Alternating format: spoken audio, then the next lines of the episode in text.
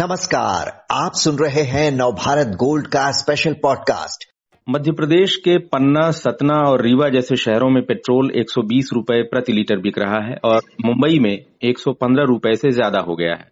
दिल्ली में भाव 109 रुपए के पार चला गया है और अब ये एक तरह से न्यू नॉर्मल है, क्योंकि अब शायद ही किसी को याद होगा कि पेट्रोल पहली बार कब गया था 100 रुपए के पार।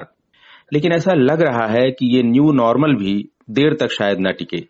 ऐसा क्यों हो सकता है, आइए समझते हैं प्रशांत मुखर्जी जी से, जो ईटी प्राइम के सीनियर असिस्टेंट एडिटर हैं।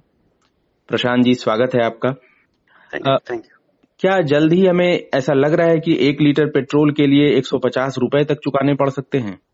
हाँ, ऐसा हो सकता है अगर मोदी सरकार टैक्सेस ऐसे ही बढ़ाते रहे और जैसे ग्लोबल क्रूड ऑयल दिख रहा है। और उसके चांसेस ये हैं कि टेक्निकल एनालिसिस में उन्होंने ब्रेकआउट दिया है $85 पर बैरल का। तो अगर ऐसे चांसेस हैं कि अगर यहाँ से ब्रेकआउट होता है तो आपको ये 2012-14 के जो प्राइसेस थे क्रूड ऑयल ग्लोबली, $110 से $120 पर बैरल का, वो आपको दिख सकता है। और फिर हम दोबारा 2008 में जो हाई मारा था $147 पर बैरल का, तो वो हम टेस्ट कर सकते हैं। बट 2008 में जब हमने हाई भी मारा था एक $147 पर बैरल का, बट हमारे टाइम पे, उस टाइम पे भी petrol prices, doctor Manmohan Singh की गवर्नमेंट थी और उस टाइम पे भी पेट्रोल प्राइसेस सिर्फ 50 रुपए ही थे, क्योंकि उस टाइम पे उन्होंने $70 पर बैरल पे कैप कर दिया था जी, उनकी पॉलिसीज में। आपको याद होगा, अगर 2012 से लेकर 2014 तक 2 साल का जो पीरियड था, जो जिसकी वजह से यूपीए की सरकार हटी और जिसके प्रॉमिसेस की वजह से मोदी सरकार ने अपने क्लेम्स किए थे कि हम महंगाई कम करेंगे, जिसकी वजह से उनको पावर में लाया गया था। उस टाइम पे क्रूड ऑयल प्राइसेस 100 से $120 पर बैरल चलता था, ग्लोबल क्रूड ऑयल प्राइसेस। उस टाइम पे भी हमारे पेट्रोल प्राइसेस जो थे इंडिया के और ओवरऑल हमारे सारे स्टेट्स में 63 रेंज करता था, 63 से 69 के बीच में उस टाइम पे भी, जबकि ग्लोबल क्रूड ऑयल $120 पर बैरल ट्रेड करते थे। जब ये सरकार आई, इस सरकार को तो बहुत फायदा हुआ, क्योंकि अचानक से ग्लोबल क्रूड ऑयल प्राइसेस सब नीचे आए थे 2014 के बाद से इस सरकार को। बट इस सरकार ने इंस्टेड ऑफ रिड्यूसिंग और passing the benefit to people, कुछ भी बेनिफिट पास ना करते हुए उन्होंने सिंपली टैक्स और बढ़ाते गए, जिसकी वजह से क्रूड ऑयल जब नीचे आया। और पिछले साल, जब आपको याद होगा कि अप्रैल 2020 में जब क्रूड फ्यूचर्स एक टाइम पे नेगेटिव भी चला गया था और ओवरऑल क्रूड ऑयल का जो स्पॉट प्राइस था वो 0 से लेकर $15 तक का एवरेज कर रहा था जी। उस टाइम पे भी हम 70 के ऊपर पेट्रोल प्राइस दे रहे थे, जस्ट बिकॉज ऑफ टैक्सेस। उस टाइम पे हमने आपको पता है, ऑयल मार्केटिंग कंपनीज ने अपने सारे रिजर्व्स भरे थे सिर्फ $17 पर बैरल पे जी। $17 पर बैरल पे सारे ऑयल मार्केटिंग कंपनीज ने उन्होंने इतने मुनाफे पे बेचा। आज जो आप बीपीसीएल का उन्होंने रिकॉर्ड पोस्ट किया, 5,000 करोड़ का प्रॉफिट सेकंड क्वार्टर में, या आईओसी पोस्ट कर रहा है, ये सारे प्रॉफिट यहीं से पोस्ट किए जा रहे हैं जी। और कॉमन मैन को कोई रिलीफ नहीं मिला। दूसरी एंड से आप कॉर्पोरेट टैक्सेस को देखिए, there has been a cut, huge cut in corporate taxes. सरकार को इस साल, अगर सरकार बोलती है कि दिस इज प्रीवियस गवर्नमेंट्स के ऑयल बॉन्ड्स देते हैं, तो ऑयल बॉन्ड्स का जो टोटल अमाउंट था 1,46,000 करोड़ था जी। सरकार ने इसी साल, सिर्फ एक साल में टैक्स कलेक्शन 4 लाख करोड़ कर लिया है जी। तो ये तो सरकार है कि जो टैक्सेस कम नहीं करना चाहती, जिसकी वजह से हम ज्यादा पेट्रोल के प्राइस दे रहे हैं, वरना तो हमारे रेट सारे कम होते। आप दूसरे मार्केट्स में देख लीजिए, पाकिस्तान, श्रीलंका, बांग्लादेश, इन सब जगह पे पेट्रोल के रेट्स बहुत कम है जी। हाँ, अपने यहाँ टैक्स पिछले साल ही 2020 में पेट्रोल पे टैक्स 13 रुपए एक ही बार में और डीजल पर 16 रुपए बढ़ा दिया था। और अभी जो आंकड़े आए हैं उसमें तो जो अप्रैल से सितंबर का जो है ये पीरियड इस साल का, इसमें ये कह रहे हैं कि इस 6 महीने में 1,71,000 करोड़ रुपए का टैक्स कलेक्शन पेट्रोलियम प्रोडक्ट से रहा है, एक्साइज ड्यूटी पे। और ये 2019 का, यानी प्री कोविड जो पीरियड है, उससे लगभग 79% ज्यादा है। बिल्कुल बिल्कुल। तो ये देश में जो है टैक्सेज का मसला है, एक तो ये है एक बहुत बड़ा मसला है।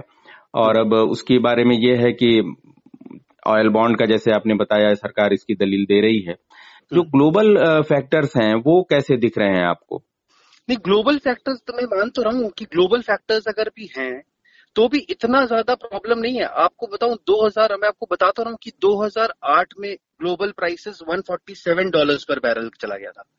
2012 से लेकर 2014 तक 2 साल कंटिन्यूसली ग्लोबल ऑयल प्राइसेस 100 से $120 पे ट्रेड करता था। ग्लोबल इकोनॉमीज को तब कोई नहीं फर्क पड़ा, हमारी इकोनॉमी बहुत स्ट्रांग थी उस टाइम पे। आपको याद होगा अगर डॉलर 2008 की बात करूं मैं, $147 पर बैरल चल रहा था ग्लोबल क्रूड ऑयल प्राइसेस। हमारा petrol prices was 50 point something rupees उस टाइम पे, डॉक्टर मनमोहन सिंह की सरकार। हमारा जो डबल डिजिट पे ग्रो कर रहे थे हम। 2008 का वर्ल्ड फाइनेंशियल क्राइसिस आया, बट इंडिया को कोई फर्क नहीं पड़ा, जस्ट बिकॉज उससे पहले हमारी इकोनॉमी इतनी अच्छी चल रही थी, we were growing at double digits.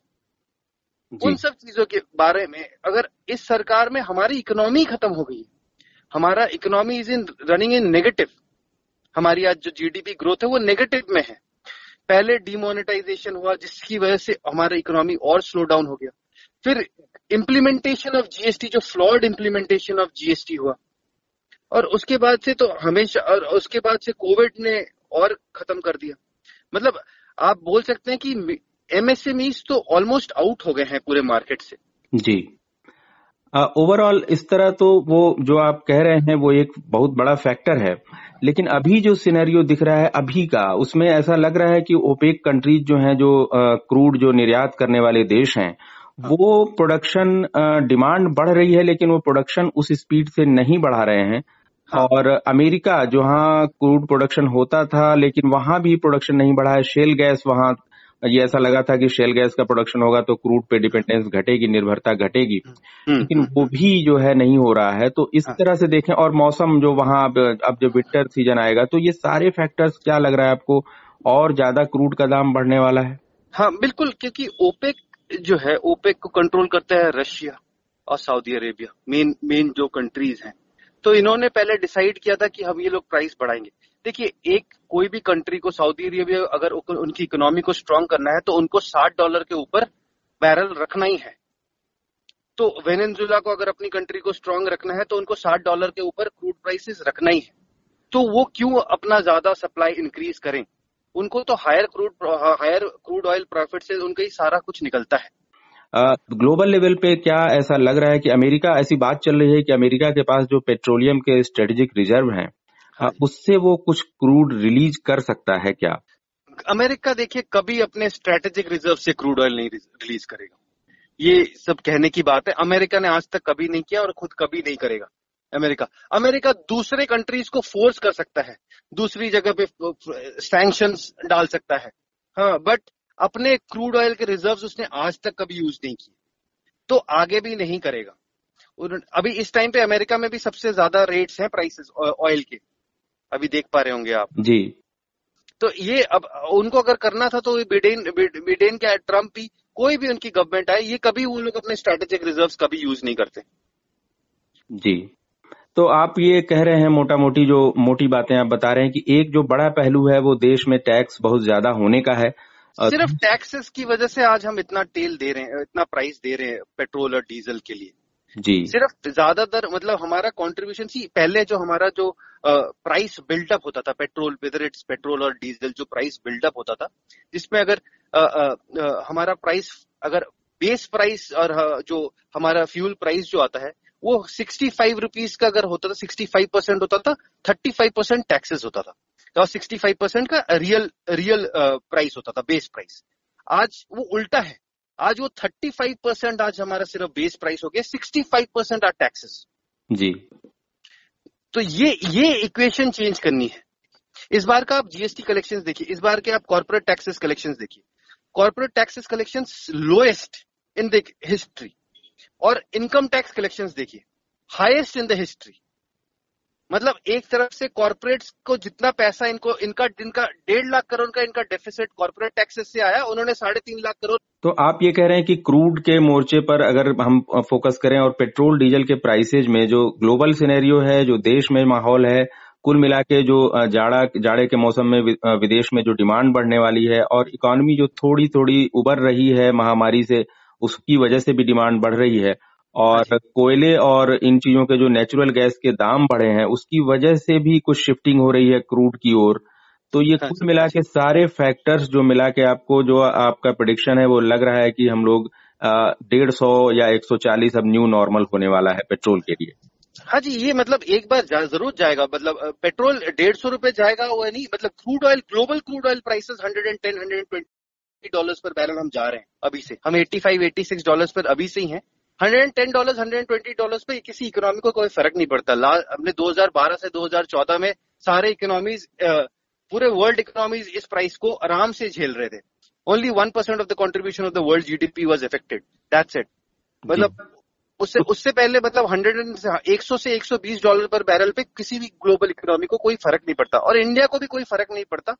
India में प्राइसेस इसलिए बढ़े हैं सिर्फ टैक्सेस की वजह से। प्रशांत जी, आपने क्रूड के जो ग्लोबल सिनेरियो है और जो डोमेस्टिक सिनेरियो है इसके बारे में आपने बहुत विस्तार से समझाया। आपका बहुत बहुत धन्यवाद।